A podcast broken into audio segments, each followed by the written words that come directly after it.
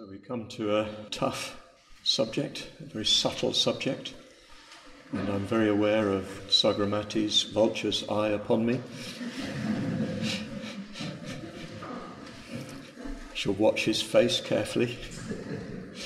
So uh, we've been following the schema of the system of practice, at least until now. So the first day I looked at uh, reverence which is connected with uh, integration, as we saw yesterday. Then I looked at um, solidarity, which was my alternative rendering of uh, karuna, compassion, uh, which is connected with um, positive emotion, a stage of positive emotion or skillful intention. And then uh, today, of course, we have to deal with spiritual death, which is represented in the sadhana uh, most particularly by the Shunyata mantra, Om Swabhava Shuddha, Sarva Dharma Swabhava Shuddho Hum. Uh, but it's also represented by that little uh, passage about the Maya way, which uh, I find extremely inspiring and useful. Um, and the two, I think, are very closely connected. Well, they obviously are very closely connected. Um, they're to do with seeing things in accordance with uh, the way they are. Um, they're to do with seeing things in the way that the Buddha himself indicated we should see them. The, the first, the shunyata element, uh, in a way points to how things are by pointing out how they're not, if you see what I mean. It points out how they are by uh, uh, denying how they aren't.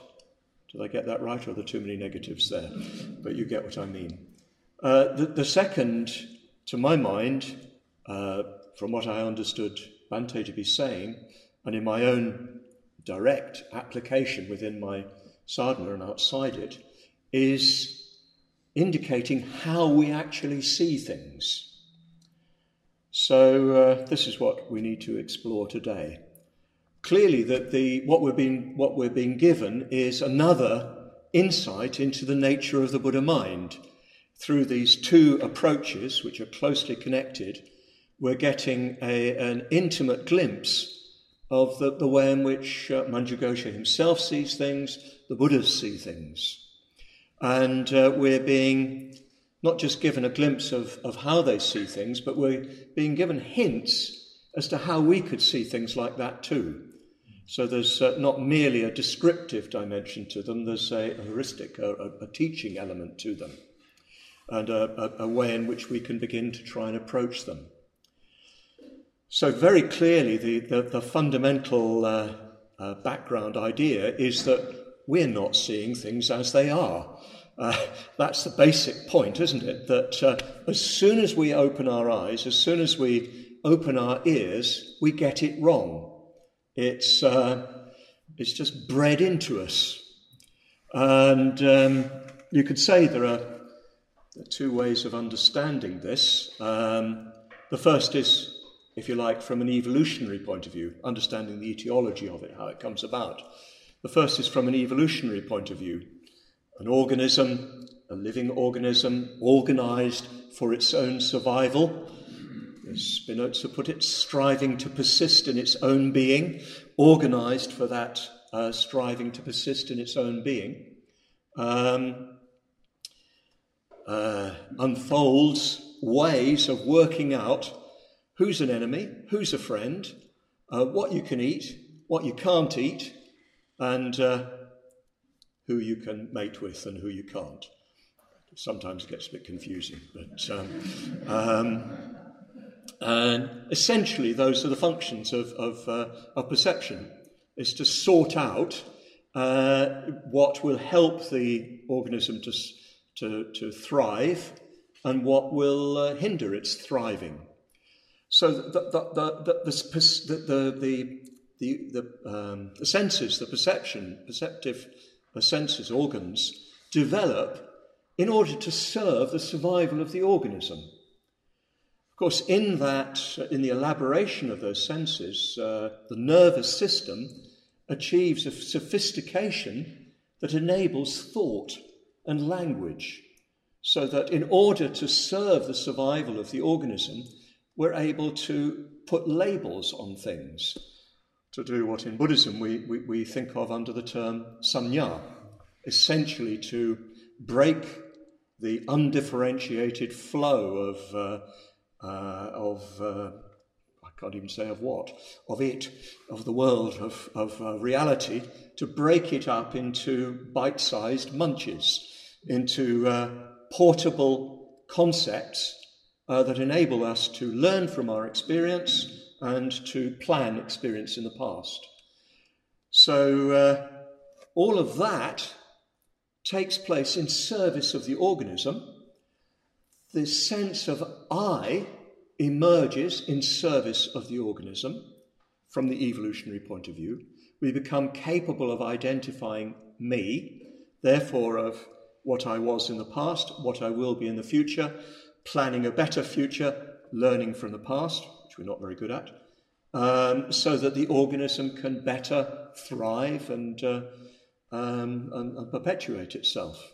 That's essentially what perception is from an evolutionary point of view. It's in service of the organism, which generates the sense of I, which then becomes the, the agent uh, of, uh, that, that is protected and that uh, organizes further experience.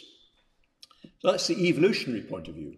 So the important point is that senses are naturally organized around the protection of the self. Huh? That's the significant point. Of course, Buddhism speaks in terms of another kind of, if not evolution, then uh, progress uh, in time, which is the progress of rebirth. So uh, you could say that once the organism develops self consciousness, uh, consciousness sort of takes on a life of its own, you could say. It, it, it, there's a continuity of consciousness that transcends the organism or that, that uh, passes from organism to organism through process of rebirth, not to put too fine a point upon it. Um, but what that, um, uh, that process of passing from one life to, to another consists in is the passing in, passing on of the consequences of past karma. So that uh, in, in a new uh, life arising within a, a, fresh organism, some of the traces of the past life will be left within you. It's a very interesting and, and uh, important point, which needs better understanding. I've, come to understand it myself by realizing that there are uh, traces in my own consciousness that I cannot explain in terms of this life. Um, just to give you a very quick summary of something that was quite a big realization for me on a long solitary retreat, I realized that there was something in me that I couldn't resolve. And I just sort of let myself think, well, what is this? And I felt it's as if I've killed. And uh, so, well, have, as far as I know, I haven't killed anybody in this life. It was definitely a person, and maybe even more than one. So uh, I then just sort of thought, well, maybe it's to do with a past life. As soon as I thought that, I, I, I the, the, it was like a realization. I realized I've killed in war. I was born in 1947. Um, uh, it's, it's within 30 years of 1947, two major conflicts had taken place in which uh, the country within which I was born had been uh, very closely involved. It's very likely, if there is such a thing as rebirth, very likely, if I'd been a male in a previous existence, that I would have been in the military. And if I'd been in the military, that's what they're for. Um, justifiably or not.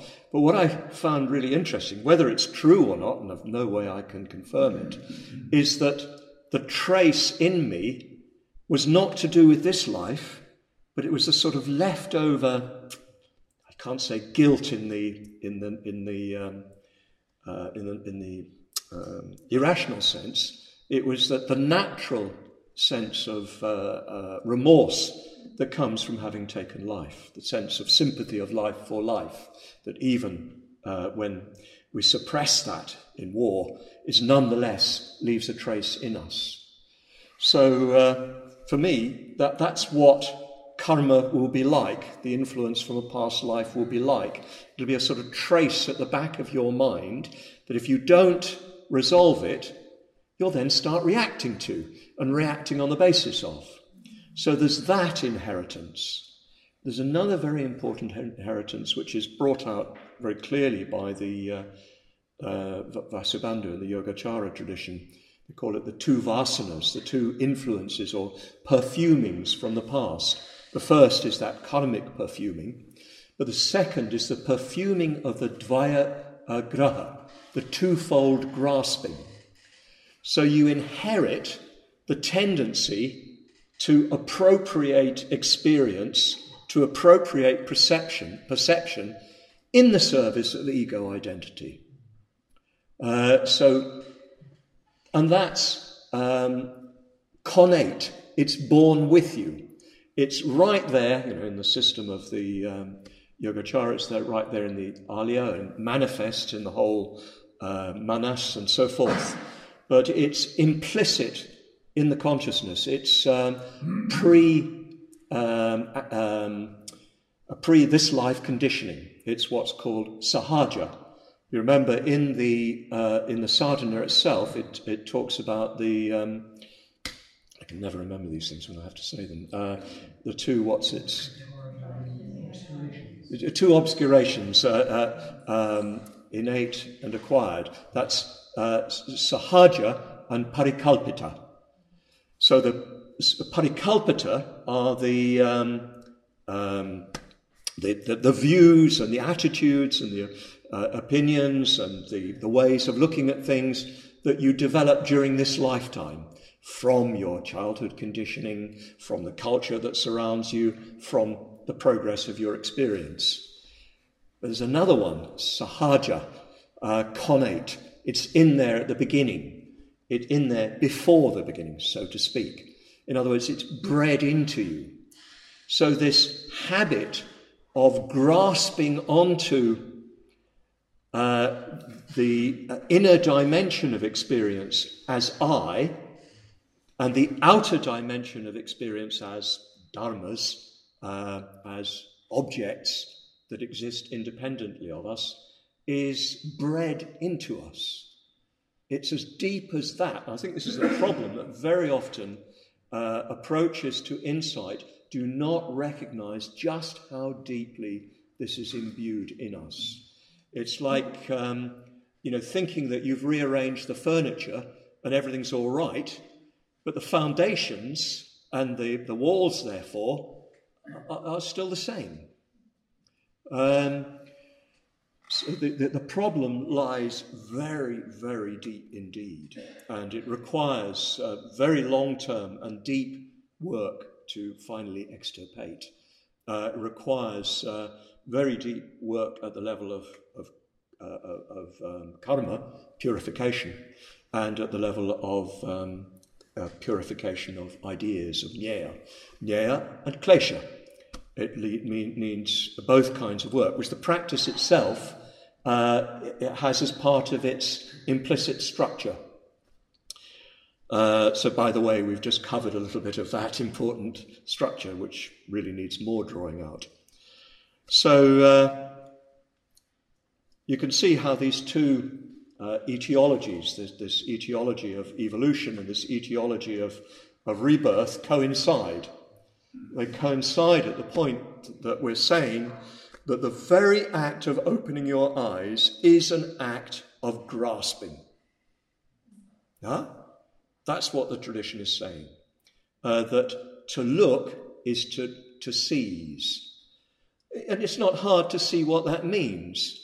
I, am all the time I'm looking uh, to see uh, what is dangerous, what is safe, what is attractive, what is repulsive, um, uh, what um, is threatening, and so on and so forth. And um, you know, you can see it in the craving to explain, um, because explanation appropriates. It's an acquisition. It's an apprehension. Prehendere in, in Latin is to grasp. Uh, so apprehension is, uh, is grasping things. Uh, so your understanding leaves you with a feeling of ego control. I've got it taped. I've explained it. I've got this theory or that theory. This is why the Buddha is so against theory, view of all the kinds that we're swamped with um, in the world around us, and yea, even on the pages of Facebook. Um, uh, theory, view, which is all an expression of grasping.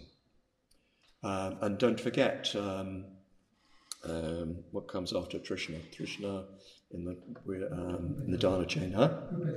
Upadana. Uh, it, one of the, the, the, things that we grasp onto is ditthi, views, and then the various kinds of views, uh, Shilavrata Paramarsha and, uh, and uh, doubt. So uh, our, our perception, that's the point, our perception is an act of grasping, so that uh, we implicitly experience in the act of perception, of opening our eyes, that there's a somebody somehow behind, outside the experience, having the experience, and there's a something, uh, the other side of experience, of which experience is an experience. Yeah? Samajlab? Got it? Um, um, so that uh, interesting, uh, uh, uh, um, the, the great Kant, who is, I think, it's because of him that we're able to be Buddhists today, um, believe it or not. Um, but uh, Kant uh, talked about what he called the transcendental unity of apprehension, um, of, of, of, perception, of apperception, sorry, uh, inconveniently, apperception. Um, I'll, I'll, I'll, unpack that a bit. In, in Kantian philosophy, transcendental doesn't mean what it means in Buddhist philosophy. What it means is something given prior to experience. Do you see what I mean? So that when you have experience, there's already a structure to it that's implicit in the act of, of experiencing. Don't worry, this won't go on being abstract. Some of you are looking a bit bewildered, but I've got to satisfy Sagaramati. So uh, um, there's, a, there's something given in experience, and it's a unity. All experience is attributed to a unitary subject. Do you see what I mean? Otherwise, if it wasn't attributed to a unitary subject, uh, how could experience be continuous? Because there'd be a continuous flashing on of of experience, and actually no moment of experience would know any other moment of experience. So there has to be a unitary viewpoint. And all that you're experiencing has to be attributed to a unitary field, to a world, if you like. So, right in the foundation of having experience is an implicit assumption of a self and a world. Yeah? And uh, implicit in our evolutionary history, implicit in our uh, uh, um, uh, rebirth history, is a grasping onto that uh, unitary subject and that unitary world as existing independently. I know this is a bit abstract, but in some ways one has to do this sort of analysis uh, because, in the first place, you have to uh, get quite clear uh, how things are not. Um, because at the first level, ideas stand in the way of getting down to the reality. The ideas uh, structure our minds and prevent us from seeing things as they are. So that's why in, in the six element practice, uh, you get a much more powerful experience of release if you do a more full analysis, arriving at what I call conviction, the, the strong sense, yes, there isn't a self here. Then you can, you can sort of dwell in that, expand it, and uh, um, exalt it even. So, some degree of analysis is necessary. It doesn't have to mention Kant and all that. Uh, but there needs to be some recognition that the way we naturally see things uh, is uh, built into us, buried in us, uh, because of our evolutionary inheritance and because of our um, uh, rebirth inheritance. It's structured into the moment of experience. And uh, uh, we need to get rid of it. Uh, that's basically what it comes down to, which is a lot of work, because most of the work is just at being skillful if you see what I mean. It's just at, uh, at um, not allowing ourselves to be driven by grasping and by just practicing the precepts and, uh, you know, to some extent getting some relief from the grosser forms of, uh, of uh, the, the, the, structuring of uh, false structuring experience in, in meditation, in jhana a lot of the work needs to be done there, much more than most of us have done, uh, because we've got to get so deep down into the structure of experience. Uh, and then wisdom comes when you, you've got enough um, uh, clarity and, uh, and stillness and uh, peace in the mind to see. So a lot of the work is done there. But uh, to do that work much deeper, there needs to be a certain amount of reflection on how things cannot be uh, as they appear to be. We have to break down uh, our rigid um, assumption, our, uh, our sahaja um, assumptions and the, the, the parikalpita assumptions that are built on those sahaja assumptions. Do you see what I mean? The acquired nyaya is built on the innate or connate nyaya. It's structured on it. Um, all views are ultimately uh, varieties of um, um, uh, Uchedavada and Shashatvada, of um, eternalism and nihilism uh, which is, comes out of this deep, deep assumption that we bring with us into existence. So uh, the Shunyata mantra is representing a direct assault onto, on the uh, inbuilt assumption that we have about things. See what I mean? Uh, we've got an inbuilt assumption about the way things are, which is that there is a fixed reality inside outside experience, having experience. Huh? That's the way it appears to us, as if there's a, you know, an experience is a sort of box like that, and this side of it, there's an I having the experience, and that side of it, there's a something that is experienced. Um, of course, for the, for the Kantians, this is what's explored in the Kantian philosophy under the notion of the Ding, ding an sich. Forgive me, any Germans present. Uh, the thing in itself. In other words, the thing behind what appears. Um, so, yes, we, we have to recognize uh, that's the, uh, the, the, the, experienced side of things, what's experienced side of things. Uh, what's the svabhava of that? Uh, what's the svabhava, uh, the, the, own being, the nature, in, in modern uh, um, Indian languages, North Indian languages, svabhava means nature in the ordinary sense. You know, I've got a, a, um, a, a very nice nature. It means that sort of nature. You can debate that, but later. Um, but in, in, in, it does have something of that meaning in earlier usage. But in, in specifically Buddhist usage, Svabhava, and particularly Mahayana usage, Svabhava means uh, an independent reality, hmm? an own being, something that exists independent of the moment of experience. Here's the moment of experience. Here's what appears as uh, uh, something experienced. What is it? It seems to have a svabhava. It seems to have an existence of its own. It seems to exist from its own side, as I, I said this morning. Uh, so the, the mantra says, uh, um, um Swabhava Shuddha Sarva Dharmaha. Uh, so all dharmas are pure by nature. Dharmas, let's say here, simply represent the objective uh, constituents of experience. It's not quite meaning that, but for, that'll do for present purposes. And the mantra is saying it's empty, it's pure. Pure here means empty. There's nothing there.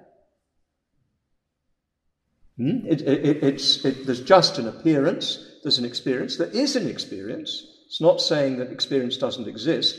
We'll see a little bit more about that in a minute with the Maya way. But it's empty. It's, it's Shuddha, it's pure.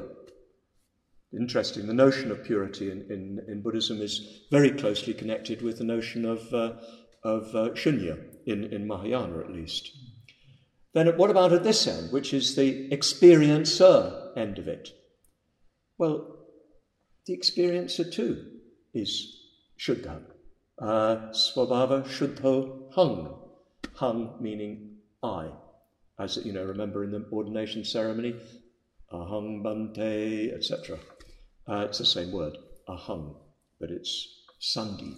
It's uh, um. It's, uh, it's um, elided with the previous word. So uh, this is empty, which is another way of saying there's nothing there.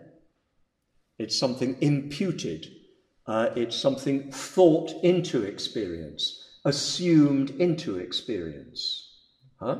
It's not something actually found in experience, it's something that we read into experience.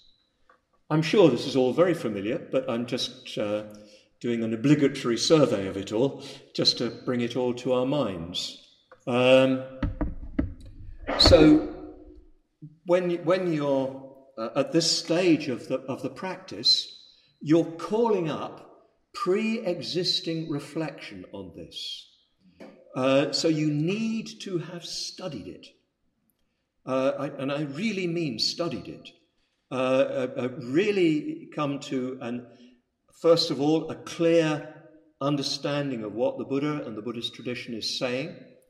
Um, secondly, having reflected deeply on it, um, having tested it to destruction, if you like, submitted it to the, the, the, uh, um, the test of doubt.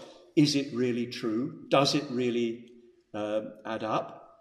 Uh, and then um, the way I interpret Bhavanamaya Prajna, is that you, you, you, you need to pass from the reflection to this experience of conviction and, and resting in the conviction, staying with the conviction. You can't meditate with, with thinking, if you see what I mean.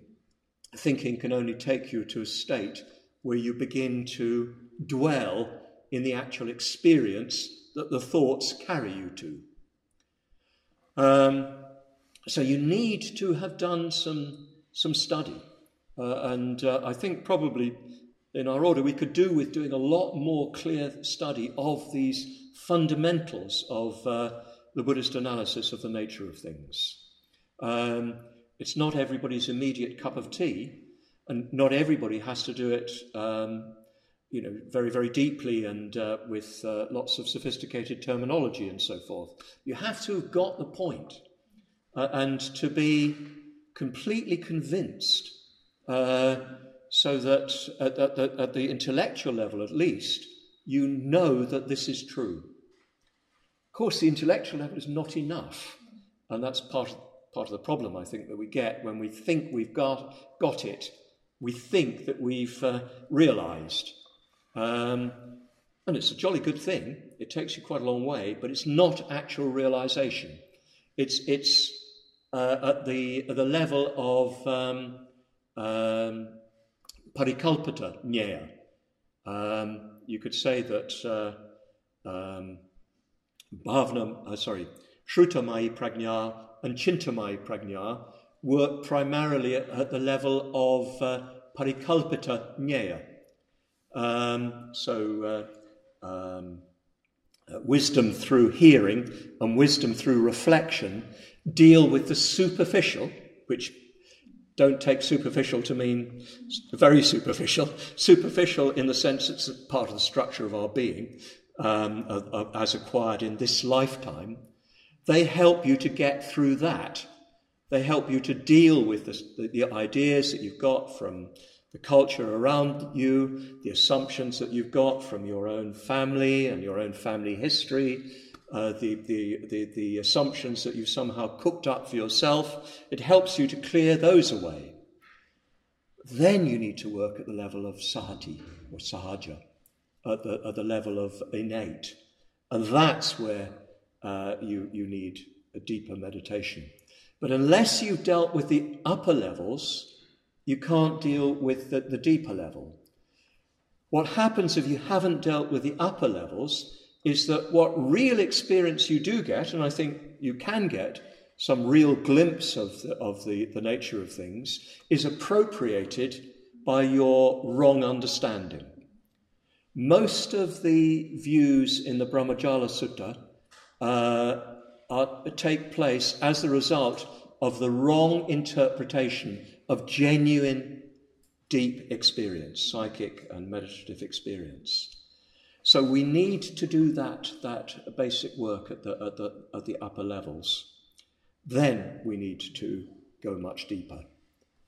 So, uh, yes, I think we need to do a lot more work to clarify um, what um, what anatta means at first level, what shunyata means, um, what uh, um, th- this basic structure of grasping is all about, what um, uh, Trishna is about, what Upadana is about, uh, then we can begin to clear the basis to get right down and deep into it. Nonetheless, even though probably we've all got a lot more work to do to clarify ourselves, um, if we didn't, if we were completely clear, we wouldn't be producing the views that we seem to produce all over the place. Um, Bhante was saying quite recently he, he, was astonished at just how view laden uh, still so many orders, uh, order members are. We can't differentiate the views that are coming at us from outside uh, from the Dhamma, if you see what I mean. So we, we need to be, do much more work at that level. Um, but we can also get some glimpse of something much deeper. And we've been trying to do that during these days. Through the six element practice, we've been trying to put into effect the meaning of the mantra, of the Shunyata mantra. Uh, we've been engaging in that close analysis of our experience, not of our theories about experience, of course, we need the theory clear so that we can do the analysis of our experience.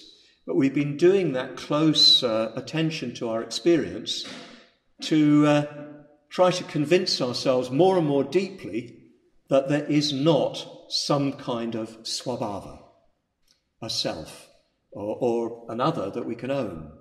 That's what we've been trying to do. I think of it a bit like um, uh, I, I, uh, I remember um, when I was young, I, we had a, lived in a very big house, which was rather spooky. It was a very old house and it creaked.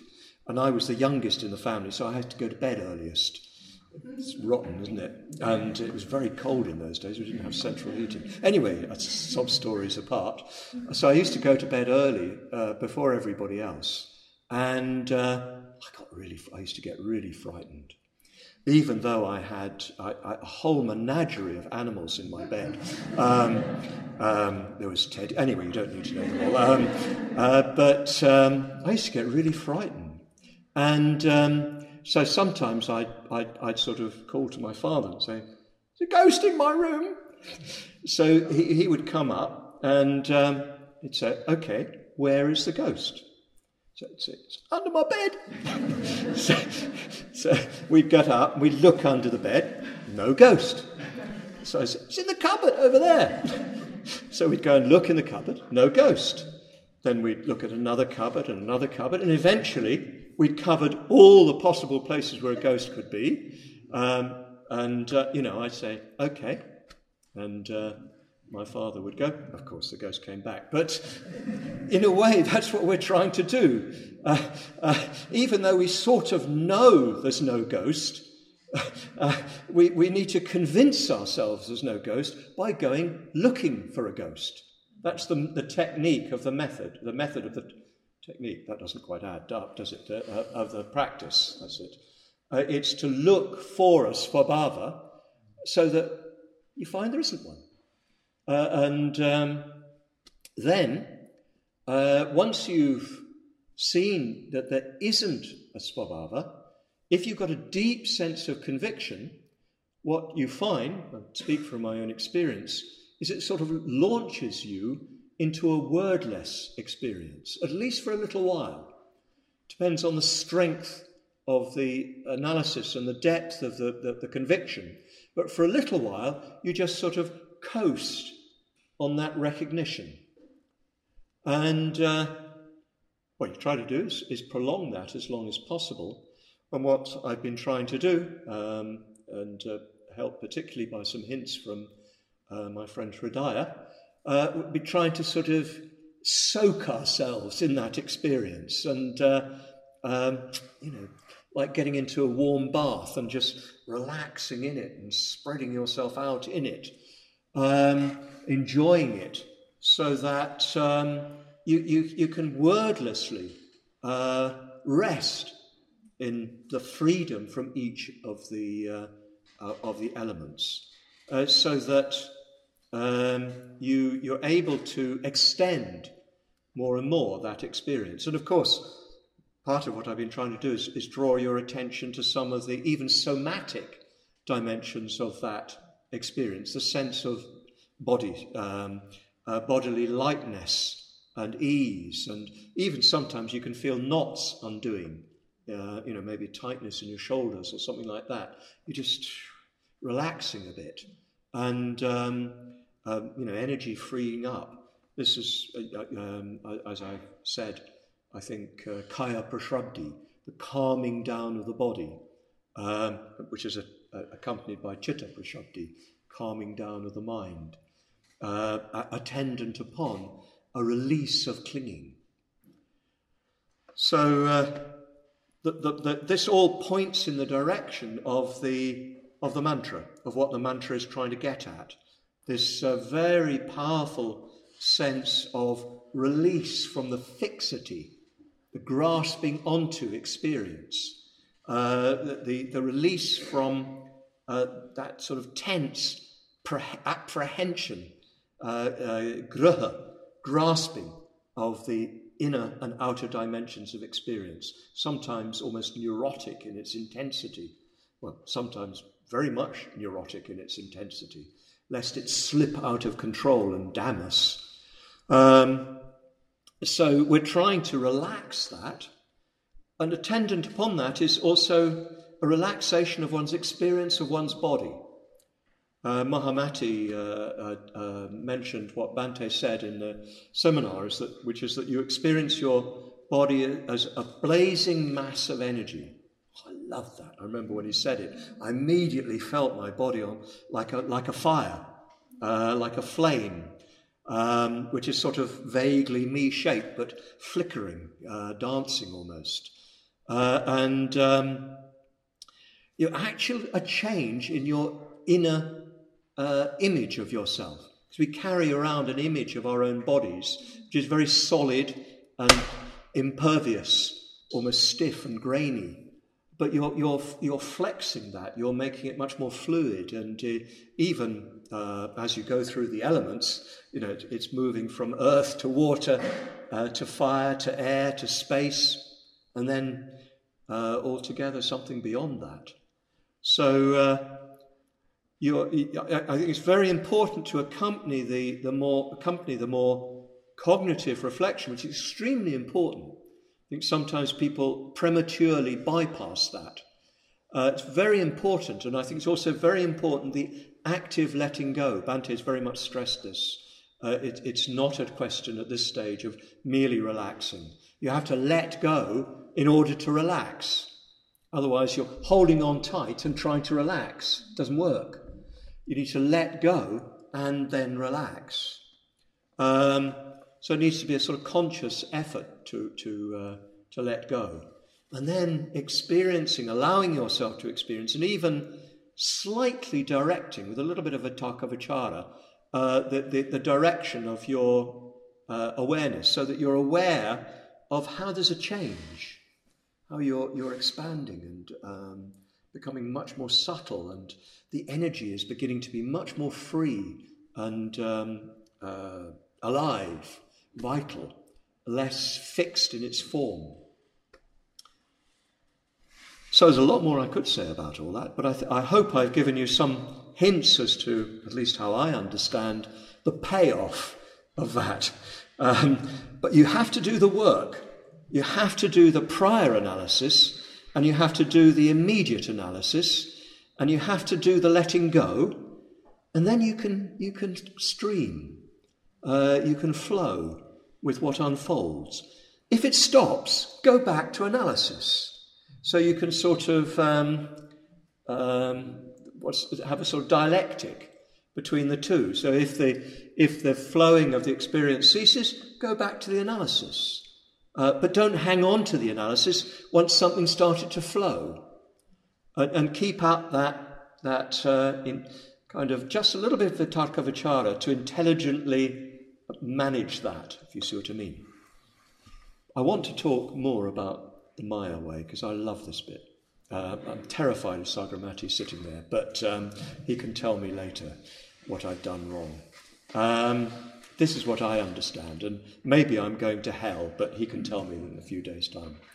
Um, uh, Maya is, is uh, uh, you remember in the text it says, says something, what, uh, I'll read it because otherwise I make it up as I go along while we thus integrate in the Maya way that does not prevent the causally originated semblances, though it transcends the construction all things and I, the skandhas and consciousness.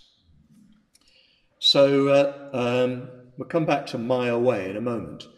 Um, but it says doesn't prevent the causally originated semblances. So, in other words, it doesn't fall into nihilism. You don't block what's coming. You don't say it's not really happening. Huh? You don't say it, it's, it's not real.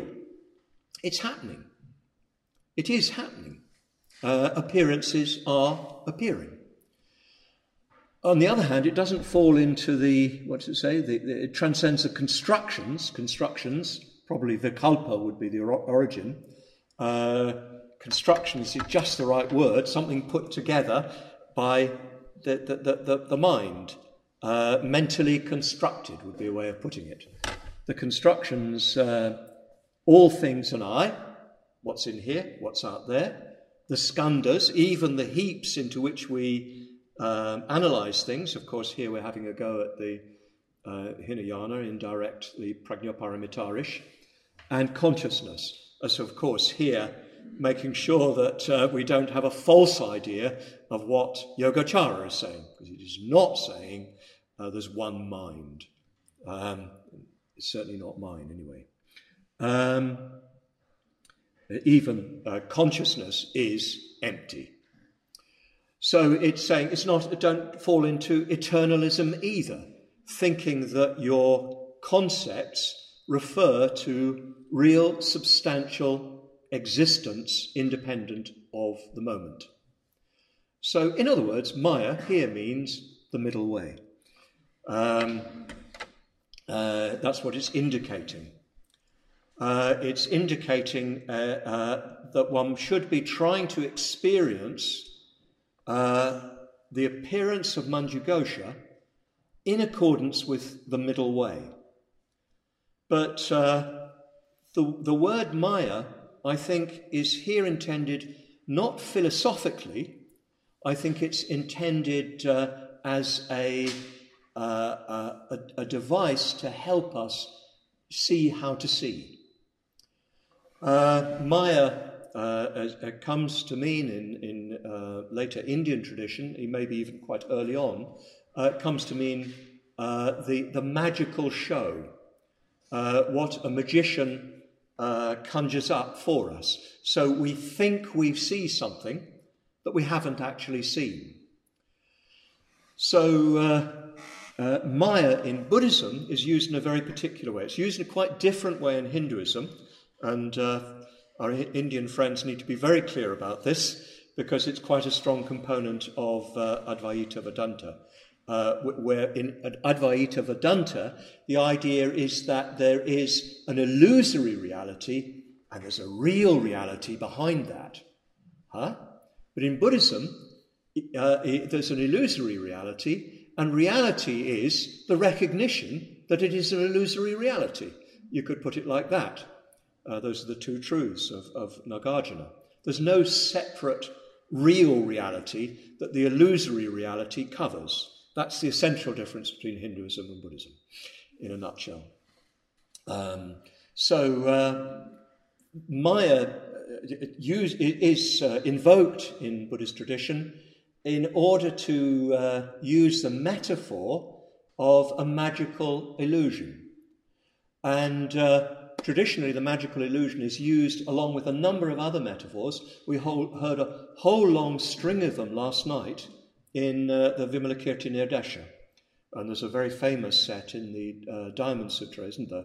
Which I don't have at my fingertips. There's bubbles, a falter vision, a, a, a, a lamp, uh, and so on. So things that, or uh, sometimes they talk about a wheel of fire.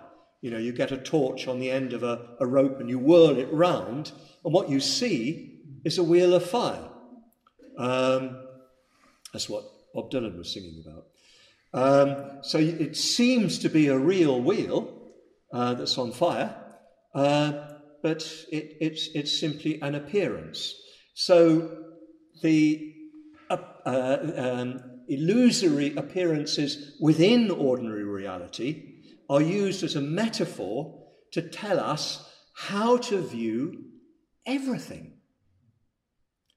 So, um, uh, when you, when you, you know it's, uh, it's not a real wheel of fire, you watch it with a certain sort of detachment. Um, and uh, you, you, you watch it, in a way, you could say, with an aesthetic eye. And I think his aesthetic eye is a step in the direction of the Maya way. When you view things aesthetically, you cease to, to the extent that you do see them aesthetically, to grasp them. Grasping destroys art. Uh, when you think you know what it is, when you impose a narrative on it, uh, when you put a price on it, um, you uh, destroy it. Uh, the aesthetic eludes grasping. So I think the uh, aesthetic is a very, very important intermediary uh, for the Maya way. Uh, when you see a play uh, on the stage, you go right into it, you allow yourself to ex- experience it fully, but at the same time, you, you, you don't, you know it's sort of not true, and yet you allow yourself to go fully into it. So it's the same with a magician. You know, you when the magician throws a rope up in the air and his assistant runs up the rope and disappears into the sky, you go, oh. And when the, um, the, the, little boy then runs on off from the other side of the stage, you shout, ah. You know, the sort of childlike delight in the illusion, uh, which is sort of spoiled when you know what the illusion is. But the delight is sort of both being taken in by it and knowing that it's an illusion. So, this is the sort of metaphor that's being struck. It's not to be taken exactly literally. Um, it's not that everything is a magician's illusion, it's a metaphor. But it's what I think it's indicating is not so much something to do with the ontological status of what's experienced, it's something to do with the way you experience, the Maya way. That's what's important. So, do you remember as a child, maybe yesterday, lying on your back and looking up at the clouds uh, and just watching the, the shapes forming and reforming and uh, you know, the thought in your mind, it's like this. Um, uh, methinks it is like a weasel. It is, it is backed like a, a whale. It is backed like a whale. Anyway, Polonius and Hamlet. But, uh, you know, your, your mind sort of plays with the, the clouds temporarily taking on a form, and, and your, your mind can't help but identify the form, but you know what you're doing.